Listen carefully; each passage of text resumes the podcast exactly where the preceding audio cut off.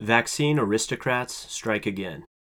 As yokel bashing reaches impressive new heights, reports of yet another year of record profits and a widening wealth gap go unnoticed.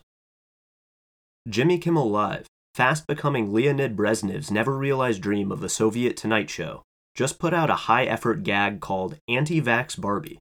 It's impressively on message. The skit begins with a jazzy VO. There's a new doll in town, and the fun is contagious. It's anti vax Barbie. She's strong, she's independent, she doesn't trust science. In a shirt reading, I call my own shots, Barbie drawls, Bill Gates is the Antichrist. The doll even comes with a computer, so she can do her own research. We see Barbie typing and twanging. Says here Moderna turns your teeth Jewish. When you take anti vax Barbie shopping, she attacks the cashier who demands she wear a mask, while another Barbie in a shirt reading, Pfizer tells Lizers, films the besieged worker and yells, I'm reporting you, bitch. You're going to jail. You can also take Barbie to the stables, where she'll chug ivermectin. Moreover, the only mandate this Barbie cares about is with her proud boyfriend Ken, who wears a Let's Go Brandon tee and can't hear his Barbie pal, the one dressed in Johnson & Johnson is Satan and Satan shirt, because he's listening to Alex Jones tell him the truth about monoclonal antibodies. The kicker is a hoot. Exclusively sold in Florida and Kentucky, Barbie Dream Ventilator sold separately. Mocking the hayseeds is always fun, but what a bonus when you can jack off some of TV's biggest advertisers at the same time. Kimmel's riff came as Los Angeles Times columnist Michael Hiltzik ran a piece entitled Mocking Anti Vaxxers' COVID deaths is ghoulish, yes, but may be necessary. The priceless part about Hiltzik's column he makes a whole range of arguments about why mockery may be necessary, but never gets around to saying that laughing at dead anti vaxxers is actually funny. These people have such shit instincts for humor, they can only embrace it as a political necessity. They're like Putinites who have to chant, Remember the mammoths, to get young people to have sex. The spectacle of posh celebs sneering at hicks who won't take the jab has been compelling theater for a while now, especially since the Smarty Pants Act has often come packaged in outrageous errors. Whether it's MSNBC's Joy Ann Reid suggesting horse pace eaters clogging emergency rooms in Oklahoma be stuck at the back of the line for leaving gunshot victims untreated, there were no gunshot victims, the story turned out to be bunk, or Goldman Sachs analyst turned CNN anchor Erin Burnett joining imperious colleagues Anderson Cooper, Don Lemon, Bakari Sellers, Jim Acosta, and industry mascot Brian Stelter and blasting Joe Rogan for taking a drug intended for livestock. Rogan's human ivermectin dose was prescribed by a doctor, or even Joe Biden announcing he was mandating vaccines for healthcare workers so you can have certainty they can't spread it to you. They can still spread it to you. The endless campaign of maladroit scolding almost seems designed to make fence sitters refuse the shot out of spite, confusion, or both. While the shame campaign has been a catastrophe as public health strategy, it has been effective as aristocratic misdirection, a way to keep the public's eye off the vault. Maybe that's what it's for. Amidst this week's hilarity, the Financial Times released a piece entitled Wall Street Banks Set to Report Record Profits for 2021. Of Citigroup, JP Morgan Chase, Goldman Sachs, and Bank of America, the FT said all but Citi are expected to post record profits when the final numbers for 2021 come out. Banks cleaned up in 2020 thanks to underwriting fees from the flood of new Fed based borrowing, and it was mergers and acquisitions, among other things, this past year. If interest rates tighten anytime soon, they'll do smashing business again on loans. Where are all those earnings going? Banks so far have been using profits to invest in technology, pay bonuses, and buy back their own stock, the FT wrote, meaning the bulk of this new wealth, most fueled by roughly 5 trillion in Fed spending since the beginning of the pandemic, is being converted into compensation for a handful of executives. Buybacks have also been rampant in defense, pharmaceuticals, and oil and gas, all of which just finished their second straight year of record skyrocketing profits.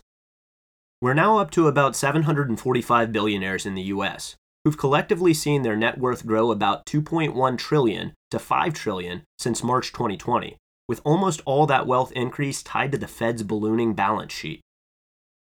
Why bring this up in the context of anti-vax Barbie? Because the goonish intensity of culture war propaganda is clearly increasing as the scale of the national wealth suck widens. this is beginning to feel like a very fortuitous coincidence for some. Having urban sophisticates like Reid or Kimmel or Chuck Todd bash Hicks and hayseeds as the cause of America's problems feels like just the latest incarnation of the age old game of setting demographics against one another so they don't behead the mansion residents. The only difference is, the bulk of the propaganda is now coming from center left talking heads, instead of the usual right wing suspects. Rush Limbaugh went on Leno to blame the crash on Acorn last time. Wesley Yang put it like this the other day I don't believe the people who posit a conscious conspiracy of the powerful to destroy any possibility of cross racial alliance in pursuit of redistributionist aims, but you have to admit it sure looks like one. I don't believe in a conscious conspiracy either. Still, without constant drumbeats about the treacherous stupidity of anti vaxxers and domestic terrorists, at whom would the bulk of America's anger be directed now? A good guess would be people like the Fed fattened private equity takeover artists who were just reported to have swallowed a trillion dollars in companies last year. These are people who force conquered companies to issue reams of new debt to pay them bonuses, taking advantage of a massive public bond buying program intended as emergency aid, while doing things like cutting shifts for ER doctors and nurses in the middle of a pandemic. Even grandfatherly billionaire Warren Buffett's company Special Metals is currently asking 450 striking steelworkers to accept pay cuts and take on $725 more a month in health premiums, while Buffett himself just floated on our increasingly phony stock market to increase his personal wealth by 1.6 billion in a single day. Making money is no crime, but in the COVID era, these folks are welfare hogs, not capitalist success stories. Many were staring at ruin two years ago, only to see fortunes reversed by the mother of all bailouts. The promise by Fed Chair Jerome Powell that they were not going to run out of ammunition and propping up the financial markets formally made the economy a rigged game. From the moment the CARES Act was signed to now, the markets have been on a steep rocket ride upward, and the calculus has remained simple ever since. If you own financial assets, you get richer. If you don't, you're probably screwed. This makes it convenient for the likes of Buffett and Blackstone CEO Stephen Schwarzman and BlackRock chief Larry Fink that the most despised people in America right now aren't welfare chugging moguls like themselves, but anti vax randos wearing Pfizer tells Lizer shirts. Obviously, the clash of opinions about vaccines in a pandemic is a matter of no small importance. Although, and I say this as a fully vaccinated, boosted person, anti vaxxers have been portrayed as a far more monolithic group than they are. And many things that seemed like clear moral issues a year ago have become a lot murkier as we've learned more about the limitations of masks, the shot, and most of all, the health bureaucracy running this mess. Still, that's not the only thing going on here. In the last half century or so, we've always had effete TV snobs whose job it was to blast the unwashed for wanting handouts or failing to adapt to global competition or, after 2008, being the losers who drank the water and forced the water carriers to bear the costs of the crash. Before, these people were always Republicans, like Bill Buckley or George Will. In the last five years, the snobs are suddenly all blue. Waves of Maddows and Todds and Colberts and Kimmels go weak in the knees around non Trump rich like Jamie Dimon, or Intel wraiths like John Brennan, or experts like Tony Fauci, who seem to be venerated precisely because they're calculating industry mouthpieces. It's been miserable watching one old friend and colleague after another defect to a mania that worships the same establishment bureaucracies they once loathed. Many of us were raised in a tradition where question authority wasn't just the bumper sticker you put on the back of your crappy used car, but the central tenet of a belief system. Particularly for those of us with an absurdist bent, watching a generation of skeptics turn into religious fanatics whose idea of a heretic is a person insufficiently obedient to the ludicrously shifting diktats of overmatched health bureaucrats like Rochelle Walensky has been beyond bizarre. As author and humorist Walter Kirn, check out his outstanding Substack essay, The Bullshit, put it, is it my fault I took my liberal teachers seriously when they urged me to read Catch 22 about the corrupt mindlessness of bureaucratic rule, the very rule they and their cohort now celebrate nonstop and abhor seeing questioned? Sorry I took you seriously, you big sellouts. As I wrote last summer, aspects of the COVID response really do feel like scenes pulled straight from Catch 22.